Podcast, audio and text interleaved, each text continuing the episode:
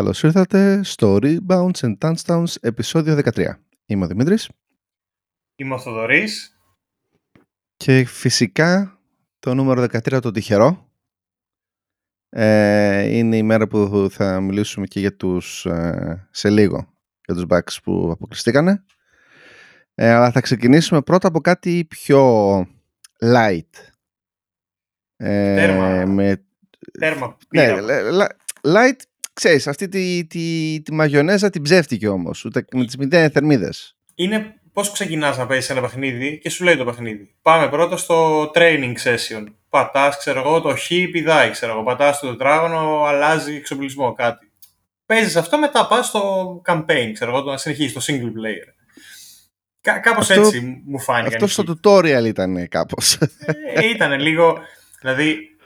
Εντάξει, δικαιολογώ ότι τα πρώτα μάτς έλειπε ο Embiid. Να ξεκινήσουμε με το Miami-Φιλαδέλφια, έτσι να το πούμε κιόλας. Ναι, Embiid τραυματίας ήταν ούτως ή άλλως από την προηγούμενη σειρά. Είχε κάτι είχε εκεί πέρα στο δάχτυλο και στον αντίχειρα. Κάτι τώρα δεν ξέρω. Ορολογία τώρα δεν είμαι και σίγουρος. Τώρα το τένοντας, η σύνδεσμη στον αντίχειρα. Ναι, νομίζω κάτι στο τέλοντα είχε εκεί στο... Στον αντίχειρα. Στον αντίχειρα, ναι. Είχε το τένοντα, είχε κάτι άλλο στη μέση και μετά έσπασε και τα μούτρα του. Κυριολεκτικά. Ναι, ήταν...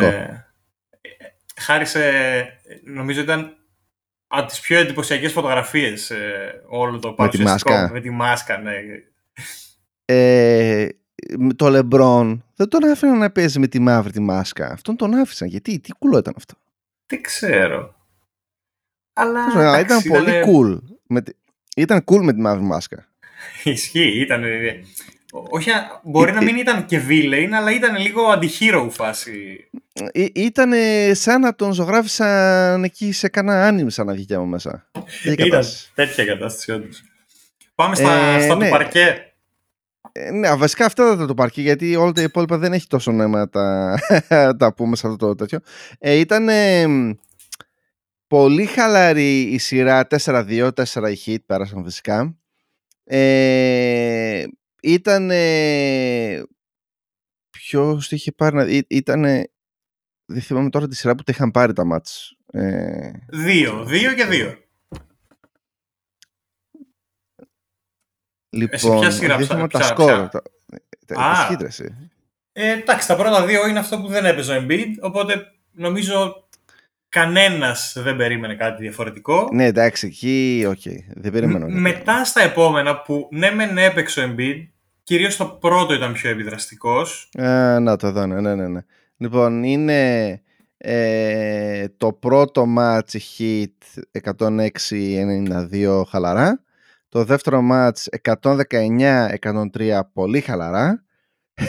Το τρίτο μάτς οι Heat έπαιξαν απέσια. Ναι, αυτό δηλαδή δεν ξέρω, το είχαν δει ότι λείπει ο Embiid, θα το πάρουμε χαλαρά και τελικά χάσανε 99-79. Εγώ νομίζω ότι δηλαδή σε αυτά τα δύο τα μάτς που έχουν χάσει οι Heat μέσα στη Φιλαδέλφια είναι λίγο όλα μαζί, αλλά κυρίως αποδίδω τις ευθύνες στο Μαϊάμι. Όχι ότι φταίνε, καλά το εξηγήθηκαν και θα εξηγήσω τη λογική μου. Όχι. Είναι όλο αυτό το story το ότι ωραία γυρίζει ο Embiid και ένα super hype όλοι και φανατισμένοι, ενθουσιασμένοι, θα παίξουν και έδρα. Ασχολιόμασταν... δεν άντεχα βασικά το ίντερνετ 2 μέρες με το Harden ότι ξανά step back, τρίποντα και συνεχόμενα. Okay. Ούτε μισό μάτς έβαλε, ξέρω εγώ, μερικά step back threes και αρχίσανε prime James Harden και ήρθε η ώρα για revenge και λέω ρε παιδιά, τι βλέπουμε άλλα μάτς, τι είναι? Δεν ξέρω. Εμένα ο βασικός λόγος που δεν πίστεψα ποτέ ήταν ότι οι Μαϊάμι εκμεταλλεύτηκαν όλο αυτό το story και είπαν ότι έχουμε λίγο τραυματία τον Λάουρι. Ας πειραματιστούμε 2 παιχνίδια μέσα στη Φιλαδέλφια. Μπήκε, ήτανε τραγικός, δεν μπορούσε να παίξει καθόλου. Ναι, ρε, αφού φαίνεται δεν μπορούσε να περπατήσεις ο άνθρωπος. Αυτό. Και μετά είπανε, ωραία, αφού δεν βγαίνει το σχέδιο, Γκέιμπ Βίνσεντ τιμιότατος. Ρε συ, πού τους βρίσκουνε γαμότο, δηλαδή κάθε φορά ρε. Είχε ένα, δεν θυμάμαι τι tweet ήταν, αλλά έχει πολλά χρόνια και το λέγανε αυτό κυρίως για τον Μπαρτζόκα. Λίγο παρένθεση, αλλά μοιάζει και με το Σπόλστρα. Και έλεγαν ότι ο Μπαρτζόκας κάθε φορά που η ομάδα του αντιμετωπίζει ένα πρόβλημα σε μια θέση στην Ευρωλίγκα, ας πούμε, έχει κάπου υπόγεια ένα κρυφό εργαστήριο και κατασκευάζει Αμερικανούς. Δεν τους κατασκευάζεις εσύ, τους βγάζει φύζες εκείνη τη στιγμή. Δηλαδή του έχει πει περίμενε εσύ, περίμενε άμα τραυματιστεί ξέρω εγώ, πώς λέγεται ο ψεύτικος Ρώσος που έχουν οι Ολυμπιακός, το walk-up εσύ. Ναι, αν πάθει τίποτα walk-up, έλα εσύ. Αν δεν πάθει τίποτα, πήγαινε καμιά κίμκι ξέρω εγώ. Εν τω μεταξύ για το Μαϊάμι και ο Vincent και ο Strus είναι και οι δύο undrafted παίκτες. Φυσικά, τι θα ήταν. Όπως και ο Duncan Robinson. Εντάξει, ο Duncan Robinson είδαμε ότι ήταν μια φούσκα στα πλαίσια της φούσκας πρόπερση στα playoff του NBA. Εντάξει. Δεν το λέγα φούσκα, απλά δεν μπορεί να παίξει άμυνα αυτό. Το κυνηγάνε με το δίκανο. Ναι, τι άλλο θες. Αλλά είναι σουτέρ από τους λίγους. Φέτος δεν σουτάρε πολύ καλά. Είναι πολύ, πολύ θυνατό σουτέρ. Τέλος πάντων. Εγώ εκεί το αποδίδω το 4-2. Ότι θέλαμε να δοκιμάσουμε τον Λάουρη. Δεν μας βγήκε. Πάμε με τα δικά μας τα γνωστά. 4-2. Ευχαριστούμε πολύ. Είναι και αυτό. Είναι και ότι χαλάρωσαν οι Heat αρκετά. Φαινόταν δεν τους ένοιαζε καθόλου. Και μετά στο τέταρτο μάτς τους νίκησαν πάλι οι 76ers, άρχισαν να παίρνουν λίγο τα πάνω τους επειδή ήταν 2-2 και τους πάτησαν ένα χαστούκι στο Game 5 η Heat 120-85. Το δεύτερο, τους άπησαν, η δεύτερη μεγαλύτερη διαφορά σε αυτά τα playoffs. Θα τα πούμε λίγο πιο μετά για τα μεγαλύτερα χάλια. Και μετά το τελευταίο μάτς ήταν τέρμα προκαταρκτικοί αγώνες ανδριατικής λίγκας κατάσταση. Ήτανε προετοιμασία κανονικά, δηλαδή η Heat βρήκαν μια ομάδα να προετοιμαστούμε. Δεν φαίνεται από το σκορ γιατί ήταν 99-90 πέρασαν η Heat, αλλά ήταν τόσο χαλαρά αρέσει που παίζει άμα μπαίναμε, άμα μπαίναμε εγώ και εσύ θα επιβιώναμε 1,5 λεπτό στο γήπεδο. Ήταν πολύ καλά στημένη η σειρά για τους Heat και το διαχειρίστηκαν και πολύ σωστά. Δηλαδή και εκεί στον πανικό στο 2-2 δεν ασχολήθηκαν καθόλου ούτε και αν και μπορούν και όχι, τίποτα, πάμε να τους ζήρουμε. Τίποτα. Ελάτε να συνεχίσουμε. Εντάξει, οπότε συνεχίζουμε και εμείς που λέμε. Ναι. Μισό λεπτάκι. Τι ψάχνεις? Όχι, να βάλω το timestamp. Okay. Το επόμενο μάτς είναι αυτό που λέγαμε τα χειρότερα με τους Suns και τους Mavericks. Καλά, εντάξει. Ναι. Να πούμε ότι και οι δύο βασικά ψάματα. Να πούμε ότι εγώ είπα, αλλά χωρίς Λόκα δεν υπάρχει περίπτωση που εντάξει δεν υπήρχε περίπτωση να περνούσανε ή ελάχιστη περίπτωση, αλλά δύο δεν είναι τα μάτς χωρίς το Λούκα, δύο είναι τα νομίζω με τη Γιούτα, όχι με το Φίνιξ, ένα μάτς δεν έχασε ένα μάτς με το Φίνιξ, όχι τι θυμάμαι εγώ τους Μαύρες, τους με τη Γιούτα, έχεις φύγει πίσω. Ναι, sorry. Το πρώτο μάτς το παίρνουν μέσα στην έδρα τους φυσικά. Τα πρώτα δύο μάτς τα παίρνουν οι Suns αρκετά εύκολα. Τα πρώτα δύο μάτς. Βασικά όλα τα μάτς η έδρα είχε άνετη διαφορά. Ναι, το τρίτο μάτς ήταν λίγο κοντά. Λίγο κοντά θα το έλεγα. Στο 2-2 όταν πήγανε και το ισοφαρίσαν οι Mavericks, που επίσης ήταν πολύ εύκολο, είπα τώρα θα έχουμε τέτοιο. Θα έχουμε σειρά. Πέμπτο μάτς 110-80 τους ακάτεψαν οι Suns και εκεί λέμε εντάξει, τελείωσαν οι Mavericks. Γυρνάς στην έδρα τους, σακατεύουν οι Mavericks τους Suns 113-86. Δηλαδή μιλάμε, κανένας δεν μπορεί να παίξει εκτός έδρας με αυτές τις δύο ομάδες. Και φτάνουμε στο τελικό Game 7. Που δεν είχαμε Game 7. Ναι, είχαν μείνει φαντάζομαι οι Suns στο ότι μέσα στην έδρα μας όλο νικάμε και θα πάμε χαλαρά. Δεν χρειάζεται να κάνουμε κάτι. Το scoring χρόνου το θυμάσαι στο Game 7. Ήτανε Phoenix 27, Doncic 27. Η μεγαλύτερη διαφορά στο ημίχρονο στην ιστορία των playoff. Όχι οι Doncic, οι Mavericks με τους Suns. Ναι, ναι, ναι. Τα νούμερα. Ήταν 60 κάτι, 27, 64, 60. Το ημίχρονο ήταν 57-27, ήταν στους 30. Μετά πήγε και στους 46 κάποια στιγμή, τέλος πάντων. Αλλά τα νούμερα που έχει γράψει είναι εξωπραγματικά. Θυμάμαι μία φάση, ήταν ο Λούκα στο Game 7 και θυμήθηκαν να βάλουν τον Bridges επάνω του. Γιατί για κάποιο λόγο είχαν αφήσει τον Cam επάνω του. Πώς λέγεται, όχι Jordan, Cam, τον Johnson. Το Cam Johnson, τον οποίο τον είχε μαγειρέψει χωρίς αλάτι. Τον είχε καταστρέψει τον άνθρωπο. Μια φορά του είχε κάνει και αυτό ένα step back, του είχε κάνει και είχε φύγει 3 μέτρα μπροστά μόνος στο Cam Johnson. Τέλος πάντων, στην τρίτη περίοδο, αν δεν κάνω λάθος, είχε σε post-up τον Bridges ο Λούκα, κάνει ένα fake ότι ήταν στο αριστερό, αριστερό post, κάνει ένα fake ότι θα φύγει προς τα μέσα, φεύγει ο Bridges στο fake ολόκληρος εκεί που ήταν ο Λούκα, γυρνάει και κάνει ένα μπάσιμο μόνος του χωρίς να είναι κανένας άλλος από κάτω του μπασκέτα. Τελείωσε. Και εκεί ήταν για μένα όλη η σειρά. Φάνηκε εκεί. Δηλαδή δεν νοιαζόμαστε καθόλου. Άντε να προσπαθήσει κανένας Bridges που και που στην άμυνα και τελείωσε. Αυτό ήταν. Δεν μας νοιάζει κανένας. Πρέπει να αναγνωρίσουμε στον Dallas ότι έπαιξε... Σουτάρανε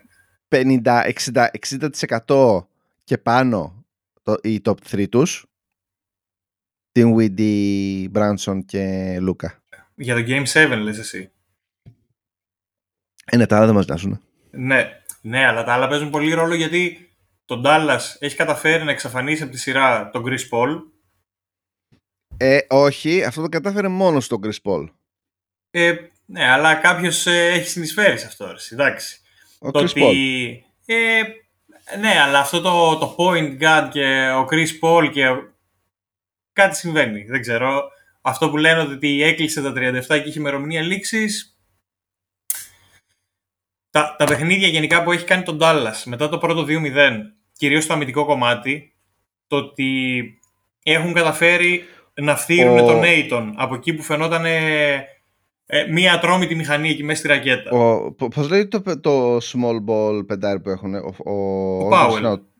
Όχι ρε. Ο Kleber. Όχι, ο άλλος, το Finney-Smith. Άνα, μπράβο. Finney-Smith, Game 4. Είναι τόσο τυχεροί που τον πλήρωσαν τα ψίχουλα που του έδωσαν μέσα στη σεζόν, γιατί τώρα θα παίρνει στάνταρ 18 εκατομμυριάκια. Αυτό είναι το deal. Τι να κάνεις. Είναι οι Bucks. Γενικά τον Dallas βρήκε πρωταγωνιστές μέσα στη σειρά, τους οποίους σίγουρα τους είχε ανάγκη, όπως τον Kleber, όπως τον Finney-Smith, ο Bullock, που στα περισσότερα μάτς ήταν πάρα πολύ αξιόπιστος από το τρίποντο. Εκτός το τελευταίο. Το τελευταίο δεν χρειάστηκε, δηλαδή έπαιξαν με το ζόρι ένα ημίχρονο. Στο τελευταίο έπαιξαν 3 άτομα και είχαν... Το χειρότερο νομίζω το είχε ο Brunson, νομίζω, για το χειρότερο με 11 στα 19, κάτσε να το δω, γιατί θυμάμαι ότι είχε κάτι τέρμα διαστημικά. Να το χειρότερο το είχε ο Brunson με 11 στα 19. Μετά ήταν ο Λούκα με 12 στα 19 και μετά ήταν ο Dinwiddie με 11 στα 15. Όλοι πάνω από 50% το τρίποντο. Εντάξει. Ο Ντόντσιτς σε αυτή τη σειρά έχει καταφέρει να έχει περισσότερους πόντους από τον πρώτο σκόρερ των Suns, να μαζέψει περισσότερα rebound από τον πρώτο rebounder των Suns. Ο πρώτος ήταν ο Booker, ο άλλος είναι ο Aiton. Είχε καταφέρει να έχει περισσότερες assists από τον θεωρητικά τον κορυφαίο πασέρ των Suns, τον Chris Paul. Είχε περισσότερα κλεψίματα από τον κορυφαίο αμυντικό και runner-up στο Defensive Player of the Year, τον Mikal Bridges. Εντάξει, τώρα ναι, αυτό είναι όμως λίγο ψεύτικο stat, γιατί δεν θα πούμε ότι ο Λούκα είναι καλύτερος αμυντικός από τον Bridges. Δεν λέω ότι είναι καλύτερος αμυντικός, είπα για τα κλεψίματα.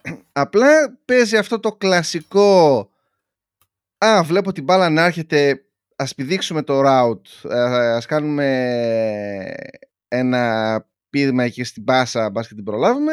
Τις περισσότερες φορές καίγεται ανεπανόρθωτα, αλλά σε αυτό το series του βγήκε πολύ καλά.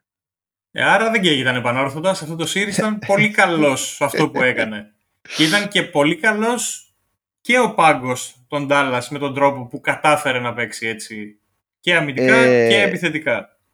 Τα switch τους έβγαιναν πάρα πολύ καλά και είναι η πρώτη ομάδα του πατωτοκέφαλου που τα switch τα παίζουν σωστά. Δεν κάνουν aggressive heads, δηλαδή δεν βγαίνουν τέρμα στο pick and roll ακριβώς πάνω στον παίκτη με δεύτερη βοήθεια επάνω για να είναι καμένοι όλοι από πίσω και να βγαίνει εύκολη πάσα. Όχι, ήταν μετρημένοι. Έβγαιναν ένας επιθετικά πάνω στο μάτσα που είχε και ήταν εκεί βδέλα, όμως άφηνε λίγο κενό για να μπορεί να πάει προς τα πίσω ή άμα χρειαστεί να έρθει βοήθεια, αλλά ήταν εκεί. Πολύ πολύ καλή. Εγώ θα επιμείνω ότι αυτή είναι η άμυνα του Σουίνι και όχι του πρωτοκέφαλου. Αλλά that's me.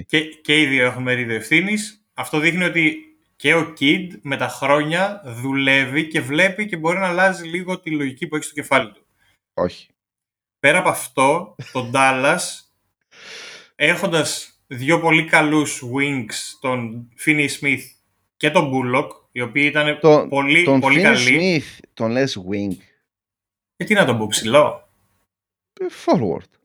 Small forward είναι, αλλά εντάξει, τον τρόπο που παίζει τον Dallas δεν μπορεί να παίζει τεσάρι, παίζει αυτό το πολύ χαμηλό τεσάρι, κλείνουμε μέσα και να πάρουμε τα rebound.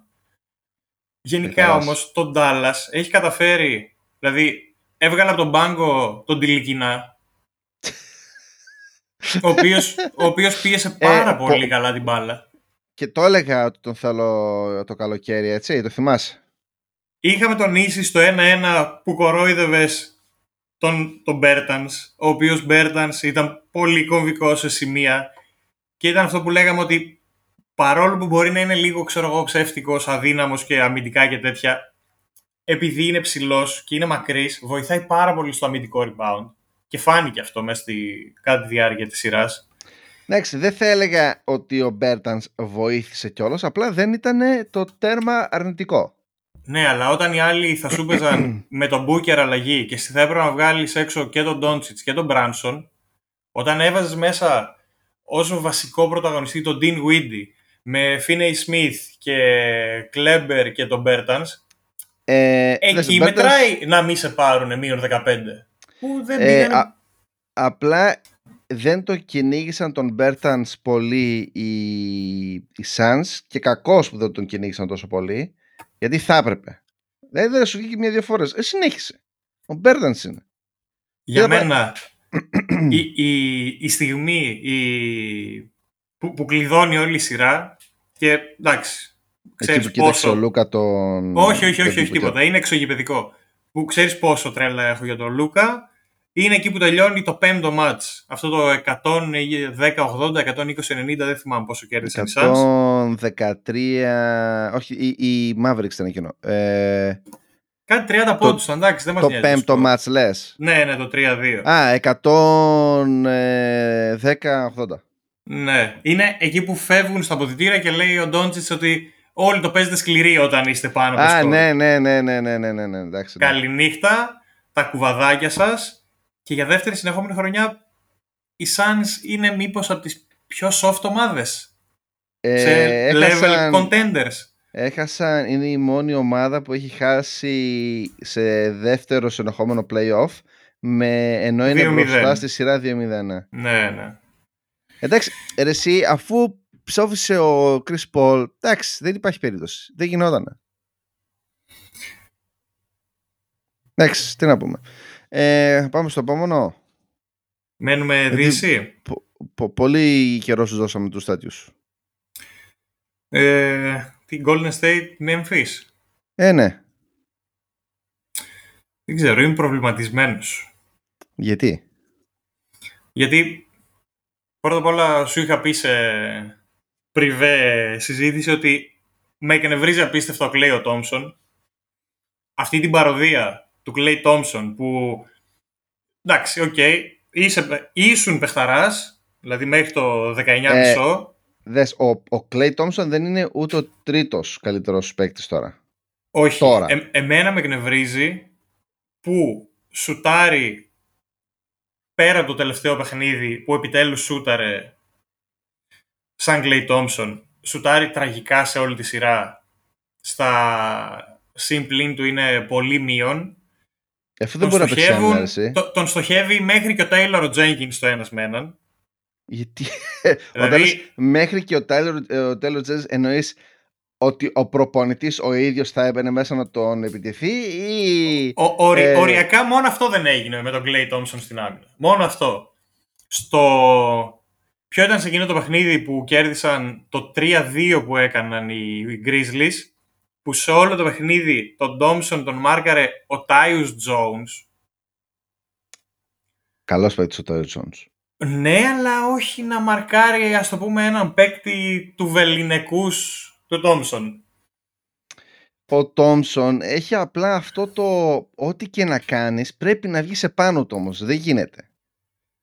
Και αυτό είναι που προσφέρει. Όχι ότι προσφέρει κάτι θετικό σαν παίκτης που είναι τώρα. Απλά προσφέρει το ότι μη σου κάτσει αμυντικά η φάση και πατήσει ένα 13/16. Για μένα τη σειρά την κέρδισαν οι Warriors γιατί είναι πολύ πιο έμπειροι σαν ομάδα. Γιατί έχουν Claypool. Jordan Poole, sorry. Ο Poole έχει να παίξει από το δεύτερο μάτς. Είναι τραγικός στο τελευταίο παιχνίδι. Δεν έχει σημασία. Πώς δεν έχει σημασία. Το μάτς το χάνουν οι Grizzlies γιατί δεν έχουν καθόλου εμπειρία σε αυτές τις καταστάσεις. Καλά, έκαναν κάτι βλακίες εκεί πέρα, ούτε καν στο τέλος. Βλακίες. Μα στο 3-1 χάνει το μάτς στα τελευταία 40 δεύτερα, λιποθυμάς, και το τελευταίο το μάτς ήταν πάλι στο τελευταίο λεπτό. Δηλαδή θες δύο καλές επιλογές αντί για το μείον 3 να είσαι εσύ στο συν 1-2, ας πούμε. Αυτό είναι που έχουν οι Warriors. Απλά οι Warriors έχουν αυτό το... Ο Clay και ο Jordan Poole έχουν αυτή τη βαρύτητα που ακόμα και... που λες δεν έπαιξαν καλά αρεσί, όντως δεν έπαιξαν καλά, αλλά τη βαρύτητα την έχουν και εκεί φάνηκε στον Wiggins που ότι ο Wiggins σκοράρει με αποδοτικό τρόπο. Εγώ τραβάω τα μαλλιά μου, έτσι, δεν μπορώ να το βλέπω αυτό το πράγμα.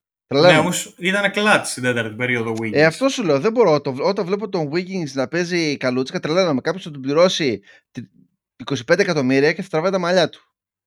Γιατί τον έχουν πληρώσει? Ενώ θα το ξαναπληρώσουν τώρα. Α, καλά, εντάξει. Το ποιοι πληρώνονται, άστα, αυτή είναι η κουβέντα για το καλοκαίρι. Να μιλήσουμε για λίστες. Και ο... Έλα, πες το να. Ο Σουτέρ. Ο Otto Porter. Ναι, φοβερός. Πολύ μου άρεσε. Δεν το περίμενα να παίξει τόσο καλά φέτος. Γενικά παίζει καλά στη σεζόν, αλλά είναι ουσιαστικά... Είναι το small ball lineup των Warriors, ο Porter. Δεν ξέρω. Αλλά... Νομίζω ότι οι Warriors είναι... Δεν ξέρω αν ήταν χαλαροί ή παρά ήταν αφελής, δηλαδή έκαναν κάτι πράγματα ώρες-ώρες, έλεγες τώρα σοβαρά. Είναι... Οι Warriors, ακόμα και όταν ήταν στα τέρμα Dynasty που είχαν, ήταν πάρα πολύ επιρρεπείς στο να πουλάνε μπάλα, να είναι χαλαροί, να μην νοιάζονται και τέτοια. Το είχαν από πάντα. Πάντα ήταν ούτε που μας νοιάζει η κατάσταση. Πάμε να βάλουμε 50 τρίποτα και θα τελειώσει η ιστορία. Ναι, αλλά τότε είχαν μια ενέργεια, ένα ρυθμό. Όχι για τώρα δεν τρέχουν, αλλά έχει σημεία στο παιχνίδι που είναι, λες και βλέπεις pre-season, G League, ένα πράγμα. Πετούσαν μπάλες από εδώ και από εκεί, δεν έβγαιναν στον ευθυνδιασμό. Λέω... Να σου πω για εμένα ποιος κρατάει όλη του την ομάδα. Ο Ρόντμαν. Ο Looney. Α, ο Looney, ναι, σωστά. Ο Ρόντμαν. Ναι, ρε, και πόσα rebound πήρε, 25, πόσα μάζεψε. 22 ήταν. 22, εντάξει, ναι. Ο Ρόντμαν λέει. Είναι πάρα πολύ τυχεροί γιατί τους έχει βγει λίρα 100 και δεν έχει τραυματιστεί ποτέ ο άνθρωπος στην παξίλο. Είναι εντάξει, άμα έλειπε ένα series ο Looney θα τους είχαν πάρει, θα είχαν μπει μέσα οι Warriors. Δεν υπήρχε περίπτωση. Φοβερός. Θα δούμε, πιστεύω, ωραίο τελικό. Δηλαδή με τον τρόπο που παίζουν τώρα οι δύο ομάδες αυτές. Εννοούμε conference finals. Ναι. Το δούμε μετά σε κάνα δεκαλεπτάκι. Αλλά πιστεύω θα είναι πολύ φωτιά η σειρά. Δεν ξέρω. Εγώ νομίζω ότι θα έχουμε πάλι αυτό με τους Suns που θα είναι τέρμα στην έδρα του ενός ξύλο ο καθένας. Ξαναπάμε Ανατολή να κλείσουμε τα ημιτελικά. Και μιας που είπαμε για ξύλο, πάμε εκεί που έπαιξαν τελικό ημιτελικό conference στο AFC, στο NFL. Γιατί ουσιαστικά μπάσκετ δεν ήταν τόσο πολύ αυτό βλέπω, ήταν American Football. Ωραίο, ωραίο. Ήταν sequel 90s. Epic, ξέρω εγώ, Lord of the Rings sequel, κάτι τέτοιο, ήταν τρομερό. Εντάξει, ήταν Giannis versus everyone. Δηλαδή ήταν ο Giannis ενάντια σε 8. Μη σου πω 12. Απέδειξε ο Giannis ότι είναι ο κορυφαίος αυτή τη στιγμή στον κόσμο. Εντάξει, πρέπει να είσαι τέρμα βλαμμένος για να λες κάτι αντίθετο. Νομίζω σε αυτή τη σειρά ήταν... Δηλαδή τι άλλο θα μπορούσε να κάνει ένας... Εντάξει, δεν θυμάμαι ποιος το έγραφε. Νομίζω τώρα ήταν... Γράφει ένας... Δεν μπορώ να πιστέψω ότι ο Giannis και εγώ είμαστε το ίδιο είδος. Και του γράφω, δεν είστε λέω. Δεν γίνεται αυτό το πράγμα. Δεν είναι το ίδιο είδος ο Giannis με τους ανθρώπους. Απλά δεν είναι. Δηλαδή έπαιξε τόσο ξύλο που ένα άτομο κούρασε μια ολόκληρη άμυνα μόνος του. Έβαλε... Πώς είχε... Κάτσε να το δω. Εκείνο το τρελό το στάτ που είχε με τους 200 πόντους.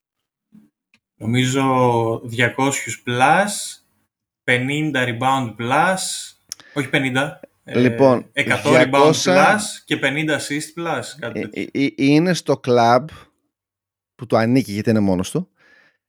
Κανένας δεν έχει σκοράρει στην ιστορία του NBA σε μια σειρά 200 πόντους, 100 rebound και 50 assist γενικά. Ο Giannis σκόραρε 237 πόντους, 103 rebound και 50 assist, σύν ότι ξέρω πόσα block και κλεψίματα. Απανωτά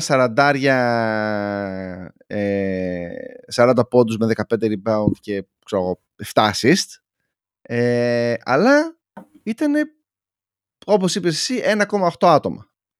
Ήταν η σειρά που μετά το πρώτο παιχνίδι που ο Ντόκα αντέδρασε πολύ γρήγορα και άλλαξε αυτό το double team στο Γιάννη και αποφάσισε αυτή την άμυνα ένας με έναν, αλλά όσοι μπορούμε πιο πολύ, ξέρω εγώ, να βοηθάμε από τον Grant Williams, από τον Horford, ο οποίος έχει κάνει από τα play-off της ζωής του, όλη τη σειρά της ζωής του, γιατί ουσιαστικά το ποιο ήτανε, το τρίτο μάτς. Το τέταρτο. Τον νίκησε μόνο στο Χόρφορντ.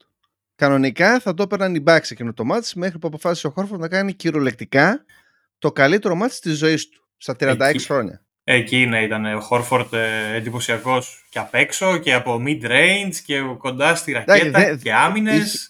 Τι είχε, 12 στα 15, τι είχε, κάτι ρολό είχε, δεν θυμάμαι. Τα 5-7 τρίποντα μόνο θυμάμαι, αλλά είχε 30 πόντους, 32 εκεί κάπου. Είχα συγχυστεί πάρα πολύ βλέποντα αυτό το μάτι. Βασικά αυτή η σειρά με έκανε να συγχυστώ πάρα πολύ, γιατί ουσιαστικά ούρλιαζα κάποιος να βοηθήσει το Γιάννη, ρε φίλε. Δηλαδή ήτανε... Το λυπήθηκε η ψυχή μου τον άνθρωπο. Δεν μπορούσε κανένας άλλος από... Δηλαδή από Πόρτις, Κόνατον, Γκρέισον Άλεν.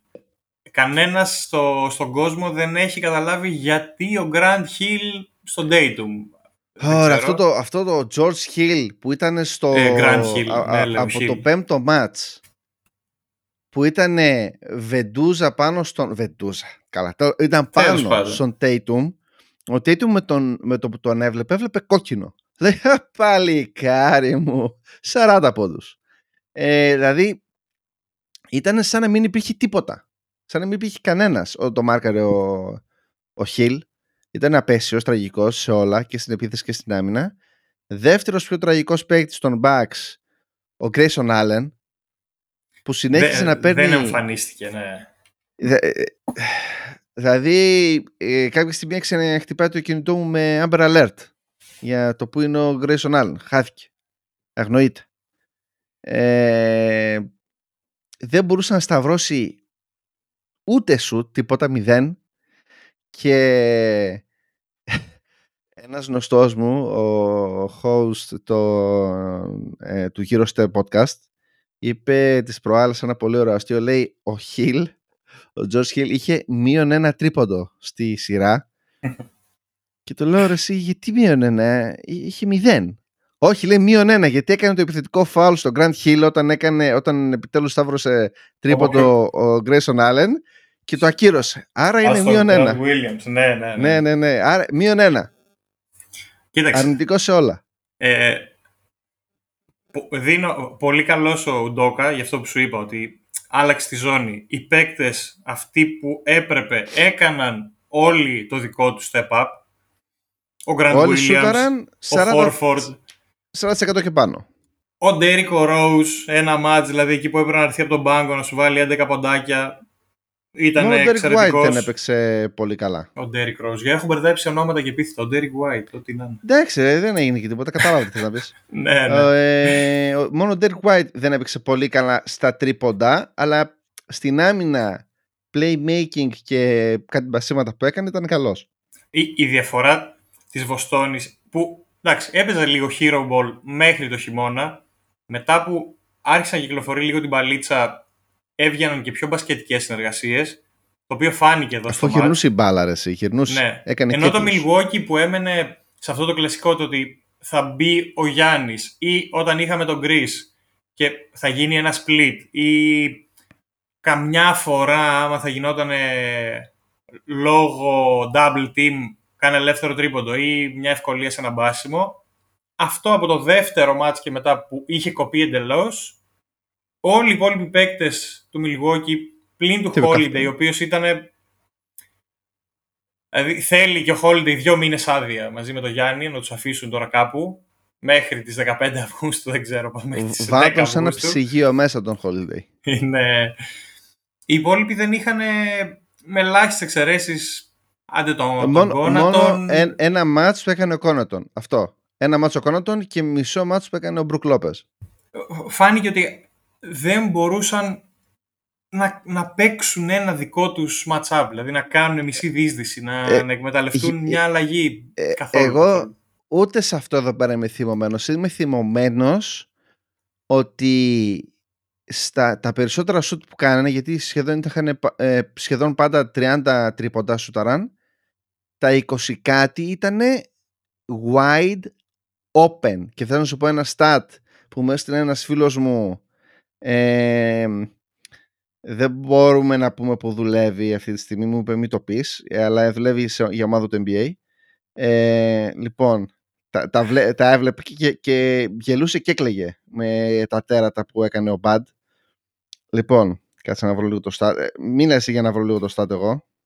Για τα ελεύθερα τρίποτα πάντως το είχαμε πει για την αρχή, ότι εντάξει, ξέρουμε τον Μιλγόκι, αυτό θα είναι. Ότι αν είναι να χάσουμε, θα χάσουμε από τα τρίποτα. Δεν είναι ότι έκαναν κάτι το τρελά διαφορετικό, αλλά σε κάποια παιχνίδια παραέδιναν πολλά ελεύθερα τρίποντα, όπως λες και εσύ, και το θέμα δεν είναι ότι απλώς έδιναν ελεύθερα τρίποντα. Ήταν στα μάτς που, όπως η Βοστόνη, βρήκε και άλλους πρωταγωνιστές, δηλαδή πέρα από τον Tatum, ο οποίος έκανε εξαιρετική σειρά και σε κάποια παιχνίδια ήταν και πάρα πολύ clinical. Στα τρία τελευταία έκανε καλή σειρά. Πριν τον είχε, όταν έφτασε ο Wes επάνω του, τον είχε κλειδώσει μέσα σε ντουλάπα.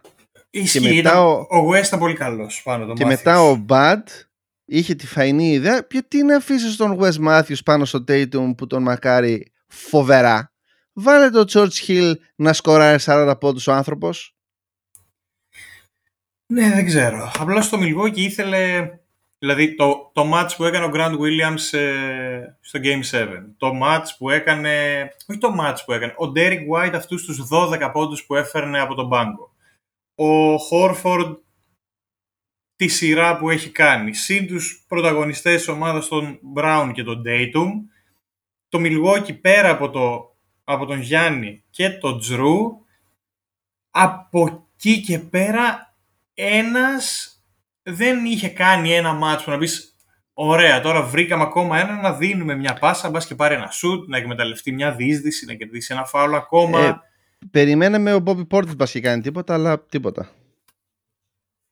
Και νομίζω ότι ελπίζω να φάνηκε σε πολλούς hater, κυρίως εδώ στην Ελλάδα, το πόσο σημαντική είναι η παρουσία του Chris Middleton. Σας αρέσει ή δεν σας αρέσει? Δεν ξέρω άσχετο ή όχι πόσο πολύ είναι, αλλά είδες τύπο Dame Lillard? Κάπως ότι συμπαθεί το Γιάννη, δεν το έχω ακριβώς, αλλά... Το ρώτησαν από όλους τους παίκτες στη Λίγκα. Αν μπορούσες να διαλέξεις ένα για να νικήσεις για to go to battle, ουσιαστικά το ρώτησαν. Ποιος θα ήτανε? Και γράφει Γιάννης, τίποτα άλλο, μόνο αυτό. Ναι, οκ, εντάξει, ναι. Εντάξει, αυτό το παραδέχτηκε και η ίδια η Βοστόνη, κυρίως ο Τζέιλεν Μπράουν. Γιατί πιο πολύ τον Μπράουν έχω σε εκτίμηση τον Μπράουν, γιατί είναι λίγο πιο σοβαρός. Δηλαδή, είναι ο μόνος συμπαθητικός. Ο Tatum, εγώ θέλω να το χτυπήσω φαλιάρι όταν το βλέπω. Ο Tatum, όταν τον ακούσει στη συνέντευξη, είναι λίγο. Δεν ξέρω, είναι 14 χρονών, ας πούμε, όταν δίνει κάποια συνέντευξη. Αλλά ο Μπράουν είναι πολύ σοβαρός και σε αυτά που λέει. Είναι και νομίζω ο πρόεδρος του NBCA, δεν είναι? Της Ομοσπονδίας των Παικτών του NBA. Ο Μακόλουμ δεν είναι? Τότε θα είναι ο αντιπρόεδρος. Είναι κάτι, ναι, έτσι ψηλά για αυτή την εντύπωση. Λοιπόν, επειδή το έσβησε το tweet, γιατί θα καταλάβαινα από πού το πήρε, θα το πω από τη μνήμη ποιο ήτανε. Okay. Ότι ο Grant Williams είχε μέσο όρο απόστασης όταν βαρούσε τρίποντο 9,7 πόδια. Δηλαδή περίπου 3 μέτρα και κάτι. Μέσο όρο. Αυτό είναι... Λέγεται wide the fuck open. Λέγεται αυτό. Και εδώ για τον Grant Williams σημαντικό, γιατί ξεκινάει το ημίχρονο νομίζω με 1/6 και λέει άστο να βαρέσει κι άλλο. Και είναι σωστή η επιλογή. Εντάξει, αν κάποιος έχει 1/6, θα σου πω, είναι σωστή άμα τα βαράει above the break. Δηλαδή από τη μέση, από το πάνω μέρος του τριπόντου. Στα τρίποντα από τη γωνία είναι θανατηφόρος. Και είναι και ηλίθιο να πας να τον αφήσεις να βαράει corner three. Κοίταξε, το match τελείωσε σχεδόν στις αρχές του τρίτου δεκαλέπτου. Δηλαδή, στο τέλος του μηχρόνου τελείωσε. Εκεί που έκανε το ένα σερί η Βοστόνη και πήγε το match στους 10-12 και μετά φάνηκε ότι ο Γιάννης έχει πλέον εξαντληθεί, που έχασε δύο πασίματα. Δεν μπορούσε να πάρει τα πόδια του άνθρωπος. Το λυπήθηκε η ψυχή μου. Εντάξει, σίγουρα άξιε η Βοστόνη. Δηλαδή φάνηκε το Μιλγόκι ότι υστερούσε. Έλειπε αυτός ο ένας ο παίκτης. Δεν υπήρχε ρε, τίποτα. Μα δεν, έλειπαν όλοι οι παίκτες. Αυτό ήταν, εμένα ήταν ο Τζρου που έπαιξε όσο μπορούσε να παίξει. Εντάξει, δεν έκανε και τα καλύτερα μάτς, αλλά έπαιξε καλούτσικα. Οι υπόλοιποι όλοι εξαφανίστηκαν. Εμένα αυτό είναι που με άφησε άφωνο. Μα τόσο άχρηστη. Τι να κάνεις, 28% είναι... το τρίποντο ρε εσύ. Τα τρίποντα το ξέραμε ότι γενικά το Milwaukee με τα τρίποντα στα playoffs δεν ήταν και το μαγικό χαρτί. Λοιπόν, τώρα επαληθευτήκε. Άκου ένα στατιστικό που το έβλεπα τις φοράλες. Κάθε χρονιά του Bad, που ήταν ο Bad δηλαδή προπονητής των Bucks, ναι, κάθε χρονιά βαράνε και χειρότερα στα playoff. Έτσι. Την πρώτη χρονιά ήταν 11η, μετά πήγανε 14η, μετά πήγανε 3η από το τέλος και φέτος ήτανε 14η χωρίς να λάβουν υπόψη το series με τη Βοστόνη. Εντάξει, τώρα αυτά, οκ. Okay. Για μένα το μάτς και εκεί που έφτασε με τον τρόπο που έφτασε είναι πολύ τιμητικό κυρίως για τον Γιάννη και για τους Bucks, γιατί όντως οι Βοστόνοι έδειξαν ότι διατηρούν αυτό το momentum και από τη regular season. Το ότι ήταν κομβικός ο Middleton, ok, το ξέρουμε όλοι. Μ' άρεσε πάρα πολύ που κανένας από τους Bucks δεν έχει σταθεί σε αυτό να πούνε ότι εντάξει, ναι, χάσαμε, αλλά έλειπε ο Chris. Παίξαμε, χάσαμε, τελείωσε. Πάμε του χρόνου. Να ζαδούν στα ρεζιλίκια τους. Και βλέπουμε. Πάμε τελικούς. Πάμε τελικούς. Από πού να πάμε, σε ποιους? Θες Ανατολή ή Δύση? Ανατολή τώρα που έχουμε τον έναν πιο φρέσκο. Πάμε τώρα με τους Heat άμα είναι. Heat, με τους Celtics. Heat Celtics. Πλεονέκτημα η Heat. Ναι, νίκησαν οι Heat, αλλά δεν έπεσε ο Horford. Okay. Πάρα πολύ, για μένα η πιο σημαντική απώλεια. Και δεν έπαιξε και ο Smart. Δηλαδή όλοι οι πιο σημαντικοί αμυντικοί τους στην περιφέρεια και στο και στο ζωγραφιστό έλειπαν και φάνηκε πάρα πολύ. Μία παρένθεση, γυρνάω λίγο πίσω. Έχω την εντύπωση ότι η Βοστόνη έπαιξε καλύτερα στα τελευταία 4 μάτς γιατί έλειπε ο Ρομπ Βίλιαμς. Ναι, γιατί ρε, εσύ δεν το είδες πως έπαιξε, δεν είχε πρόβλημα. Βοήθησε πολύ στο να ανοίξει κι άλλο την περιφέρειά της η Βοστόνη το γεγονός ότι έλειπε ο Ρομπ Βίλιαμς που θα μου πει κάποιος ναι ρε εσύ, αλλά βοηθούσε αμυντικά. Όχι, γιατί ναι, οι άλλοι ήταν πολύ καλοί αμυντικά ούτως ή άλλως. Εκτός από αυτό όμως, αυτό που έκανε ο Ρομπ Βίλιαμς, ο Time Lord, ναι, με τους Bucks, ήταν ουσιαστικά αφαίρεσε τον Μπρουκ Λόπες σαν παίκτη. Δηλαδή όταν έπαιζε ο Time Lord μπορούσε να παίξει και ο Μπρουκ Λόπες καλά και να μείνει στο, να έχει λεπτά της προκοπής. Όταν δεν έπαιζε ο Time Lord, είτε ενωσικά τον κυνηγούσανε.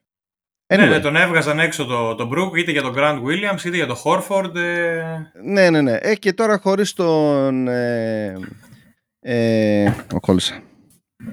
Horford, τους ξεπατώσανε λίγο στο ζωγραφιστό η Heat. Μεγάλος Jimmy Butler, θα συνεχίζω να τα λέω. Καλά, εντάξει. Κάτι σουτ που έβαζε, αυτά δεν τα βάζει ο Butler. Απλά αυτά τα βάζει ο Butler. Έλα ρε εσύ. Έλα ρε εσύ, γιατί? Μην μου πεις τώρα κι εσύ ότι ο Butler είναι καλός τώρα, γιατί θα φύγω από τον μπαλκόνι. Ο Butler από τα 6 μέτρα και κάτω είναι killer. Κάθε καλοκαίρι, αποδεδειγμένα, δεν σου λέω το τρίποντο. Από τα 6 μέτρα. Από το τρίποντο λέω. Από τα 6 μέτρα. Εντάξει, ένα τρίποντο έβαλε και μην τρελαίνεις. Θα έβαλε 42 πόντους και ένα τρίποντο. Όχι από τα 6 μέτρα, από το mid-range και μέσα είναι καλός. Από το mid-range και έξω, όχι. Ο Butler, τα παιχνίδια που έχει κάνει στη σειρά, όχι μόνο όχι τώρα αυτό το πρώτο μάτς, γενικά στα playoffs, και αυτό που είχα πει τότε και έβγαλα την απόλαυσή μου ότι είναι άλλος στα playoffs, χωρίς ότι τον βλέπεις και σωματικά, ότι έχει ανέβει, είναι λίγο πιο έτσι, αλλά γενικότερα η απόδοση του Butler είναι πάρα πολύ ανεβασμένη και αυτό ευνοεί πάρα πολύ το Miami. Δες, ναι, δύο πράγματα πρέπει να δούμε. Ένα, όπως είπαμε, λείπανε οι δύο πιο σημαντικοί αμυντικοί των Celtics και εγώ θέλω να δω το line-up που έπαιζαν το Γιάννη με αυτό με την ίδια άμυνα που έπαιζα πάνω στο Γιάννη, αυτό το bracketing που του κάνανε, τη ζώνη. Και σε ποιον το κάνουν αυτό το... Στον Butler, σε ποιον το κάνουν. Και ποιος το κυνηγάει το Butler, ο Grant Williams? Θα έχουν μπροστά το Smart για στην αρχή και μετά θα μπαίνει ο Grant Williams. Clay μάνα του Πελέ. Τι Clay μάνα του, ρε εσύ? Τι Clay μάνα του Πελέ, θα παίζεις με το Smart, man to man, το Jimmy Butler, ένα screen θα παίζουν με το Strus. Πολύ, πολύ δύσκολη υπόθεση. Και μετά θα είναι ο Grant από πίσω. Και μετά θα είναι ο Horford. Ο Grant τον είδαμε σήμερα ότι τον έκαναν γιογιό. Όποιος τον πετύχαινε, ο Grant ήταν ανύπαρκτος. Ναι, γιατί ο Grant δεν μπορεί να παίξει. Γιατί ο Grant Williams δεν είναι παίκτης PJ Tucker που είπε, παιδιά, εγώ διάστρεμα θα μπω τον τώρα, άλλο να τον εκμηδενήσω. Μην μου λες για το PJ Tucker και τραλίδα με τους βλάκες. Αυτό όμως είναι το θέμα, ότι ο Grant Williams κατάφερε να παίξει τέτοια άμυνα στο Γιάννη, γιατί ο Γιάννης δεν έχει αυτή την έφεση του να γυρίσει να πάρει ένα turnaround shot από τα 5-5,5 μέτρα και δεν έχει πολύ καλό χειρισμό μπάλας. Τι? Ποιος? Ο Γιάννης έχει πολύ καλό χειρισμό μπάλας. Έχει πολύ καλό χειρισμό μπάλας, αλλά σε σχέση με τον Butler που μπορεί να κατέβει πιο χαμηλά, εκεί ο Grant Williams δεν μπορεί να ακολουθήσει. Για μένα δύο πράγματα πάρα πολύ σημαντικά. Ένα, ότι οι Celtics δεν μπορούσαν να σουτάρουν από το τρίποντο καθόλου, στο πρώτο μάτς τουλάχιστον. Γιατί δεν είχαν τα ελεύθερα σουτ όμως. Και ναι και όχι. Δηλαδή είχαν και πολλά σουτ τα οποία απλά τα χάναν. Εκτός των Tatum. Αλλά γενικά δεν υπήρχε καθόλου αυτό το physicality που είχαν με τους Bucks. Εμένα αυτό με έριξε πάρα πολύ. Δηλαδή άμα δεν παίξεις με τους Heat physical, ποιος θα παίξεις? Κοίταξε, είναι λίγο διαφορετικό τώρα το match-up με τους Heat, γιατί εντάξει, και η Heat είναι μια σκληρή ομάδα. Η Heat έχει πιο ψηλούς παίκτες. Δεν έχει το pick των Bucks επειδή υπάξουν το Γιάννη φυσικά, αλλά έχει πιο ψηλούς μέσο όρο. Δηλαδή έχουν Butler, έχουν Strus, Herro, Tucker. Όχι, ο άλλος ο undrafted, ο Vincent. Άνα, μπράβο. Ο Vincent είναι κοντός. Vincent που είναι 6'3 είναι. 6'3 ούτε ένα με το ζόρι 1'85, 1'86. 6'3 καλό είναι μέγεθος για point guard. Ναι, δεν είναι, Lillard. Όχι Lillard, εσύ μπερδεύεσαι. Ο Vincent είναι ο κοντός της ομάδας. Ο Strus είναι ψηλός. Ο Herro έχει ύψος. Ο Strus είναι ψηλός. Ο Herro είναι 6'9. Ναι, αυτή 6-8. Είναι ψηλά γκάρ. Πώς λέγεται το Μάρτιν, ποιον ψάχνεις? Πώς λέγεται ο τραυματίας, ρε? Ο κοντός. Ο Λάουρι. Άνα, μπράβο, δεν είναι Λάουρι που είναι καλά, 5, ο Λάουρι ένας είναι, ρε εσύ. Οκ, τώρα τι... Είχα κολλήσει, δεν μπορούσα να το θυμηθώ καθόλου. Δεν έπαιξε πολύ ο τέτοιος. Έλα, αυτό που λέγαμε τώρα. Ο Vincent. Εντάξει, τα τριποντάκια τα πέταξε εκεί που χρειάστηκε. Φυσικά, τι θα έκανε? Παίξε τους πόστρα, δεν είναι? Ας το πάμε το μάτς. Ας βγάλουμε το πρώτο μάτς εκτός. Με τους Heat, γιατί? Γιατί το ξεκινήσουμε από μια αρχική βάση. Τώρα, επειδή λέμε ότι είχαν και τραυματίες οι απόντες, ας πούμε, οι Celtics. Είχαν τους δύο πιο σημαντικούς συμμετικούς, ρε εσύ. Βάζω ένα αστεράκι γιατί θα είναι διαφορετική η χρήση τους. Γι' αυτό βάζω ένα αστερίσκο. Το Μαϊάμι έχει έναν τον Jimmy Butler που μπορείς να πάρεις σκορ. Έχει δύο το Herro που μπορεί να δημιουργήσει και να πάρει σκορ. Έχουν τον Vincent, ο οποίος με μισό screen είναι killer. Κάνει αυτό εδώ που έκανε ο Duncan Robinson. Ναι, με την μπάλα σε τρίπλα όμως. Όχι να βγω από screen, σπανούλη system. Ναι, ο Ντάνκαν Ρόμπινσον για να πάρει ένα σουτάρι δεν θα έπαιζε με τρίπλα να έλα να με σκρινάρεις και να σε σουτάρω στο μπακ. Γιατί δεν μπορεί να τριπλάρει την μπάλα. Αυτό σου λέω. Ο Βίνσεν μπορεί να ψιλοδημιουργήσει μόνος του έχοντας την μπάλα. Γι' αυτό βάζω ότι παίκτες οι οποίοι μπορεί να δημιουργήσουν σκορ μόνοι τους, ο Μπάτλερ, ο Βίνσεντ, ο Χίρο αρχικά. Αν προσθέσεις αυτούς και τον Στρους, ο οποίος κάνει αυτό του Ρόμπινσον πολύ πιο αποδοτικά φέτος. Ο Στρους δεν το κάνει μόνος. Ο Στρους παίρνει την μπάλα και σουτάρει και σκοράρει. Αυτό σου είπα. Κάνει αυτό του Ρόμπινσον, αλλά πιο αποδοτικά φέτος. Πιο αποδοτικά φέτος. Από το κάνει φέτος ο Ντάνκαν Ρόμπινσον, όχι γενικά από το έκανε ο Ντάνκαν Ρόμπινσον. Το κάνει πιο αποδοτικά φέτος και παίζει και πολύ καλύτερη άμυνα. Και είναι και πολύ καλύτερος screener. Και είναι και πολύ καλός rebounder. Τι άλλο θες τώρα από έναν παίκτη. Είναι θήκο όμως, έτσι. Δεν είναι αδύνατος. Ο Ντάνκαν Ρόμπινσον είναι αδύνατος. Θα τον καταλάβεις. Θα τον καταλάβεις, δεν θα περάσει έτσι. Είναι corn fed που λένε και οι Αμερικανοί. Είναι ταϊσμένος εκεί με καλαμπόκι. Και μετά έχεις τον PJ Tucker, ο οποίος... για μένα εκείνη η διαφορά. Ξέρεις ότι θα μαρκάρει τον οποιονδήποτε. Και συνεχίζεις και έχεις ακόμα έναν τερματοφύλακα, τον Adebayo. Γιατί το small ball lineup που έχουν οι Heat, εκείνη η πολύ μεγάλη διαφορά είναι... τον είπες τώρα τελευταίο? Vincent Strus, Butler, Hero. Όχι ρε, που έχει τον ίδιο agent με τον Γιάννη. Δεν ξέρω, ο Τάκερ, ο... Τελευταίο που το πεντάρι. Ο Adebayo. Άνα μπράβο, ο Μπαμ. Το θυμήθηκα. Ο Μπαμ με τον PJ Tucker είναι το ιδανικό small ball lineup που μπορείς να έχεις. Γιατί PJ Tucker και Μπαμ μπορούν να σου κάνουν switch από το πιο κοντό μέχρι το πιο μεγάλο και να σου κρατήσουν χωρίς να γίνει πανικός, και θα προλάβουν να γυρίσουν όλοι οι υπόλοιποι στο rotation, ακόμα και ο Μάρτινς, ο κοντός, που το κυνηγάνε. Εκείνη η μεγάλη διαφορά. Δηλαδή αυτό, χωρίς τον Horford να παίζει στο small ball lineup που έστω και λίγο να βγει έξω, δεν μπορούν να το ανταποδώσουν οι Celtics. Εκείνη η μεγάλη διαφορά.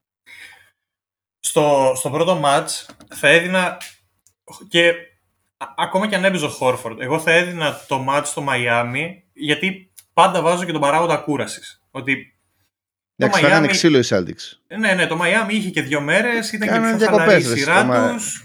Τι πιο χαλαρή, οι διακοπές κάνανε. Οι Celtics βγήκαν από μια σειρά αίμα και άμμος. Οπότε... τα πρώτα 2 παιχνίδια στο Μαϊάμι θα είναι πολύ κομβικά για τους Heat αν τα κερδίσουν. Γιατί οι Celtics έχουν δείξει ότι μπορούν να ανταγωνιστούν και σε physical παιχνίδι και σε παιχνίδι από τα τρίποντα, και μέσα στη ρακέτα ήταν δυνατοί.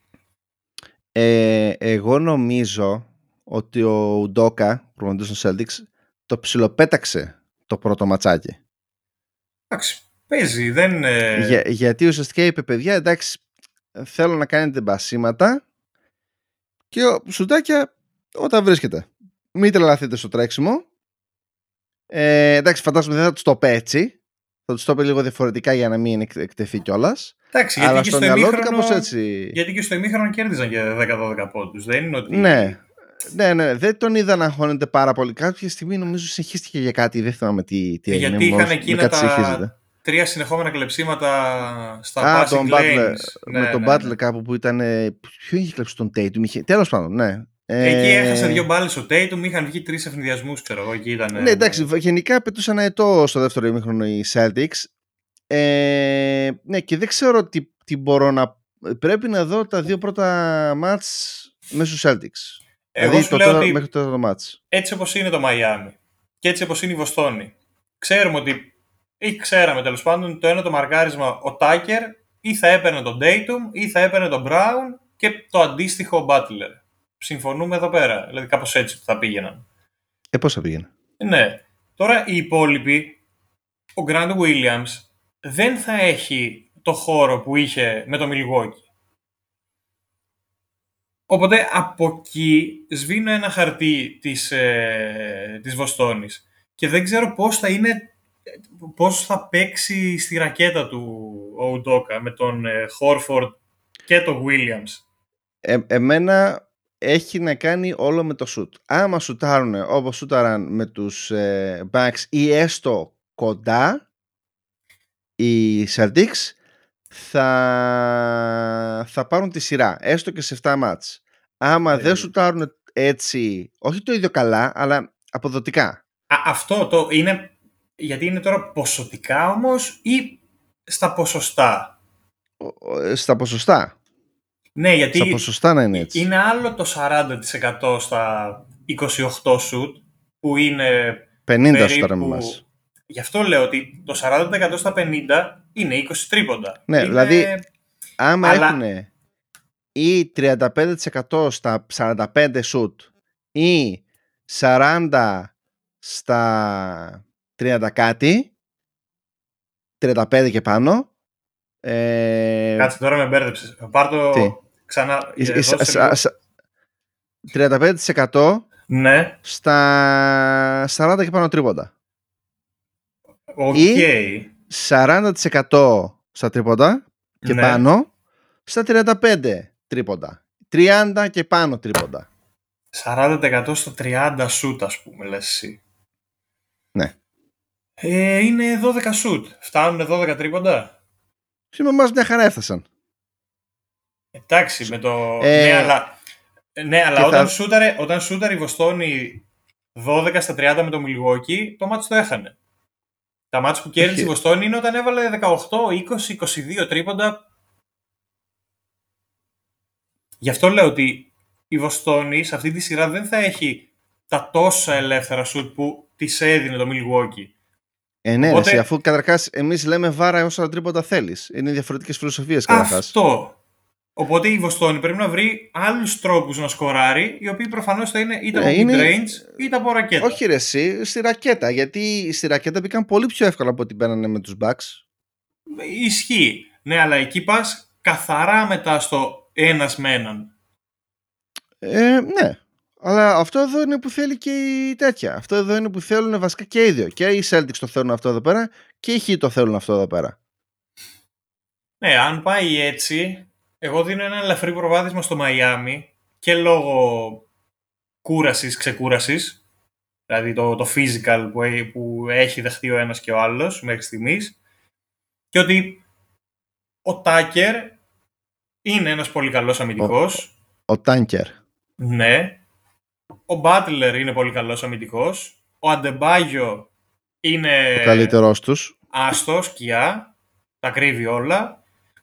Οπότε δεν ξέρω και ποιον θα μπορέσει να ωφελήσει σε βάθος σειράς.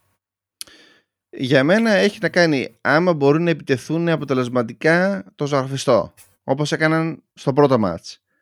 Και με αυτόν τον τρόπο τους ανοίξει λίγο η περιφέρεια και σκοράρουνε, δηλαδή είναι τριπλό το αν. Ναι, εντάξει, έχει. Τότε θα το πάρουν Celtics. Αλλά εγώ το προτέρημα το δίνω στους Heat. Όχι λόγω Butler, έτσι. Εγώ απλά δεν το συμπαθώ. Είναι καλός παίκτης, απλά δεν το συμπαθώ. Ναι, okay. Το βλέπω τα μούτρα του και θα ήθελα να του πω ας το διάλογο ρε φίλε. Δηλαδή με τον καφέ σου όλη την ώρα. Το καταλάβαμε. Κάνεις καλό καφέ. Οκ, δεν χρειάζεται να με τους ξαναπείς. Για μένα η διαφορά θα είναι ότι οι Heat άμα πάρουν μπρος από το τρίποντο, την έκατσες. Τελείωσες. Δύσκολη σειρά και ωραία, δηλαδή μου αρέσει. Και επίσης έχουν μεγάλη διαφορά στο coaching. Ναι, εντάξει, δεν συγκρίνεται ο ένας με τον άλλον. Ο Ουντόκα έχει δείξει πολύ καλά δείγματα μέχρι στιγμής. Οπότε και τώρα ήρθε η ώρα του να πάρει ιδιαίτερα. Μένει να φανεί. Θα έδινε ένα σκορ. Σε μάτς. Ναι, ναι, έτσι τώρα έτσι. Για την ξεφτύλα, για την έκθεση. Θα έλεγα ότι θα πήγαινε 7, αλλά δεν ξέρω άμα θα σκάσουν οι Celtics ή όχι. Από κούραση. Οκ. Okay. Εσύ? Άρα. 7. Και ποιος θα νικήσει? Υποκειμενικά, full υποκειμενικά, 4-2 η Heat. 7 μάτς η Heat. 7 μάτς η Heat, ο Μερακλής, ωραίος. Λοιπόν... Πάμε τώρα και στο αγαπημένο σου. Τώρα εδώ εγώ ξεκινάω ότι εφόσον ο Bridges μάρκαρε τον Doncic, είναι ηλίου φαϊνότερον ότι ο Wiggins θα μαρκάρει τον Doncic. Δεν έχουν άλλον εσύ. Ναι. Και πεθαίνω να βλέπω σε αν θα γίνεται κάποια αλλαγή σαν υποτιθέμενο screen και να βγαίνει Doncic με Draymond Green. Πεθαίνω. Δεν θέλω τίποτα άλλο. Αυτά τα match-up θέλω να τα κόψει κάποιος και να τα κάνει ένα highlight που να είναι όλα μόνο Jokic με Draymond Green. Doncic. Ναι. Ναι, ναι. Λούκα με Draymond Green. Αυτά. Δηλαδή σε αυτό το match που ο Green θα χτυπάει μπάλες, θα σμπρώχνει όμως, πόδια, τάκλιν, ό,τι θες έχει. Απίστευτο, απίστευτο. Θα είναι... απλά ένα πράγμα δεν θέλω, αν και ξέρω ότι θα το δούμε μέσα στη μάπα μας κατευθείαν. Ναι. Ο Λούκα να παραπονιέται 50 λεπτά στους διαιτητές. Εντάξει, αυτό το κάνει. Είναι... δεν μπορώ ρε να το βλέπω. Δηλαδή ρε φίλε, δεν το έχεις ανάγκη. Ας τους ζεύρες να ψάχνουν να πιούν νερό. Μην ασχολείσαι. Είσαι πολύ καλός για να ασχολείσαι με τις ζεύρες. Θα είναι ένα πιο ανταγωνιστικό NBA All-Star διαγωνισμός τριπώντων. Δηλαδή σου φέρνει, το match over-under 50 τρίποντα η κάθε ομάδα. Να εκτελέσει. Ναι, ναι, ναι, όχι να. όχι, παίζει να σκοράρουν κιόλας, δεν ξέρω. αλλά να εκτελέσει. Δηλαδή σύνολο 100 τρίποντα ανά μάτς. Η Warriors άμυνα πώς θα. Οι Mavericks. Ποια άμυνα? Μας έχουν δείξει ότι μπορούν να βγάλουν μια άμυνα. Ο τέτοιος. Ο JP2. Όχι ρε. Ο JP2. Ο Πουλ. Όχι ο Πουλ, ρε. Ο Γκάρι Πέιτον. Υπάρχει περίπτωση να επιστρέψει στη σειρά? Όχι. Ξέρουμε. Όχι. Δεν υπάρχει περίπτωση. Θα βάλει τον Wiggins σε φούρνο κυμάτων ο Λούκα. Ο Wiggins θα μαρκάρει τον Λούκα. Τον Brunson ποιος το μαρκάρει? Τον Dinwiddie. Ο Πουλ. Και ο Thompson. Ναι, και ο. Όχι, ρε. Ο Πουλ θα μαρκάρει τον Μπράντσον λόγω ταχύτητας. Γελάω. Δεν έχουν άλλους εσύ. Α, ψέματα. Ο τριποντάκιας ρε. Ποιος στους Warriors? Ο Κάρι, ξέρω εγώ. Ναι, όχι ρε εσύ. Αυτός παίζεις small ball line από το ψευτοπεντάρι τους, τέταρτοπεντάρι τους. Ο Πόρτερ. Ναι. Αυτό είναι καλό, ναι. Ο Πόρτερ σε Μπράνσον, γιατί με τον Dinwiddie θα τον χάσει λίγο, και ο Πουλ στον Dinwiddie. Ερώτηση. Είσαι στον εκατομμυριούχο, έχεις πάρει τις 250.000 λίρες. Ερώτηση του εκατομμυρίου. Ναι. Ποιος ήταν ο δεύτερος καλύτερος αμυντικός των Warriors στη σειρά με τους Grizzlies? Με τους Grizzlies. Περίμενε. Α. Ο Looney. Β. Ο Κάρι. Γ. Ο Τόμσον. Δ. Ο Πόρτερ. Έλα ψήσου. Λοιπόν, το μυαλό μου, ναι, λέει ο Πόρτερ. Αλλά η καρδιά μου, ναι, λέει Στεφ Κάρι, γιατί κάποιος τον είπε ότι είναι two-way player και γι' αυτό εδώ θα έλεγα, έτσι υποπτεύομαι, ότι είναι ρώτης παγίδα. Άρα θα επέλεγες τον Κάρι. Όχι, εγώ θα επέλεγα τον Πόρτερ, αλλά λόγω του ότι άκουσα αυτό εδώ πέρα, ναι, λέω ότι υπάρχει περίπτωση να είναι και αυτό. Άρα επιλέγεις τον Πόρτερ, αλλά λέμε ναι, τώρα. Ναι. Θα επέλεγες λάθος, γιατί είναι όντως ο Κάρι. Τι σου είπα, είδες, καλά, ναι. Η καρδιά μου καλά το πήγε. Οπότε θέλω πολύ να δω σήμερα το πρώτο παιχνίδι πώς θα πάει. Κάτσε, τι ώρα είναι εσύ? Δεν ξέρω, δύση είναι, θα παίζουν, ξέρω εγώ, 3,5-5. Δεν υπάρχει περίπτωση αύριο και δεν θα με πει κανένα στη δουλειά και τίποτα, γιατί μόνο να μείνει Bucks μου κάνουν τη ζωή δύσκολη. Όχι, εντάξει, τώρα είσαι ήρεμος. Ναι, ναι, δεν με νοιάζει καθόλου, θα το δω όταν γυρίσω από τη δουλειά στο σπίτι, μια χαρά. Άρα... Αλλά πώς το, τι δίνεις? Συμμερίζεσαι και εσύ τη δική μου τη λογική, την επηρεασμένη, ότι θα καταφέρει τον Ντάλλας να βγει και από αυτή τη σειρά? Δηλαδή εγώ το έχω ότι εύκολα δύσκολα μπορεί να βγει τον Ντάλλας κερδισμένο. Θα σου πω ποιο είναι το πρόβλημά μου. Το Ντάλλας έχει υψηλότερο πάτωμα. Σωστό. Αλλά το ταβάνι που έχουν οι καταραμένοι Warriors, αυτό που μπορούν να σου πετάξουν 200 τρίποντα και να σουτάρουν 70% το τρίποντο, είναι πιο ψηλό. Δεν μπορώ να το ξεπεράσω. Δηλαδή, ισχύει. Άμα ο Πουλ παίξει όπως έπαιξε ο Πουλ κανονικά όλη τη σεζόν και την πρώτη σειρά και ως τα μέσα της δεύτερης, τότε και οι υπόλοιποι παίξουν όπως πρέπει. Δηλαδή Στεφ παίξει όπως ο καλός Στεφ, ο Πόρτερ τους ξεκλειδώσει το small ball lineup, ο Green κάνει πάσες και ούτω καθεξής. Οι Warriors επίσης δεν ξέρουμε καθόλου πώς θα παίξει ο Brunson και ο Dinwiddie. Γιατί αν ο Brunson επιστρέψει σε αυτά που βλέπαμε στην αρχή της σειράς με τους Suns και είναι ξενέρωτος και δεν μπουκάρει και δεν σουτάρει καλά και δεν υπάρχει περίπτωση. Εδώ θέλω να δω πώς θα πάνε τα rebound, γιατί οι Warriors μου έδειξαν στη σειρά με τους Grizzlies ότι ψηλή κοντή τα rebound θα τα πάρουμε με κάποιο τρόπο. Πέρα το Rodman στο τελευταίο μάτς. Συντάξει, έχει κάνει ματσάρο το παιδί. Δεν θα το λέω. Πιστεύω για πολλά χρόνια θα το λέω. Αλλά εδώ τώρα και τον Dallas, επειδή παίζει με αυτή τη φιλοσοφία του και εμείς small ball, έτσι, δεν έχουμε το πεντάρι, το φόβητρο, και καταφέρνουμε να κλείνουμε, τα παίρνουμε τα rebound. Έχω πολλή απορία το πώς θα εξελιχθεί.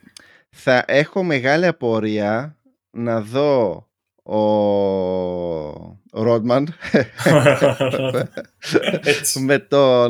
με τον Finney-Smith τι θα γίνει, δηλαδή ποιος, γιατί αυτό το match-up πέσει να το δούμε στα rebound κυρίως.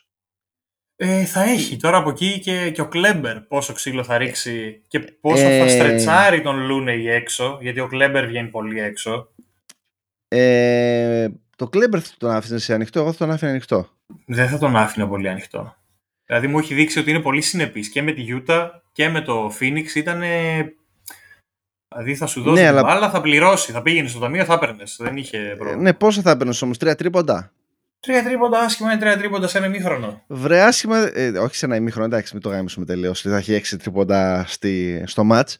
Μετά αλλά... θα παίζει ο Finney-Smith και ο Bullock. Ξέρεις, εκεί η γωνία Bullock το βρίσκει εύκολα. Ναι, όχι Bullock πάνω του. Αλλά τον Maxi, άμα δεν μπαίνει μέσα στο γραφιστό, εγώ δεν θα το μάχαρα. Ποιος είναι ο Maxi? Ποιο Maxi ρε, τον Brunson?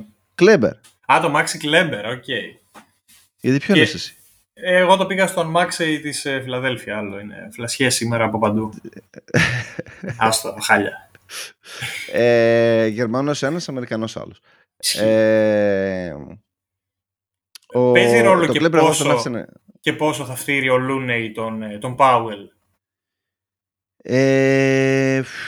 Δηλαδή εκεί στο pick and roll που θα τους βάλει ο Λούκα με τις λομπίτσες που τον βρίσκει καλά τον Powell, εκεί θέλω να δω πώς θα αντιδράσουν οι Warriors ή αν θα πηγαίνει στα pick and roll ο Drummond, ο Green, αν θα πηγαίνουν για double team, αν θα τον πιέζουν στο screen για heads out, αν θα του δίνουν χώρο. Δεν ξέρω, δεν φαντάζομαι. Ο Green, εγώ πιστεύω ότι αυτός είναι που θα κάνει το heads πάνω σε... Εντάξει, θα μπαίνει πάνω στους μπουκαδόρους Brunson και Dinwiddie όταν μπαίνουν μέσα. Πιστεύω ότι Λούκα με Green δεν θα πολύ δούμε, να πω την αλήθεια. Okay. Δηλαδή θα πέσει επάνω Green σε Dinwiddie και Brunson, όταν μπουκάρουν μέσα. Και ο Λούκα θα έχει πάνω του τον Wiggins ή τον Porter κατά τη μεγαλύτερη διάρκεια του μάτς. Έτσι και εγώ πιστεύω για τον Λούκα, νομίζω ναι.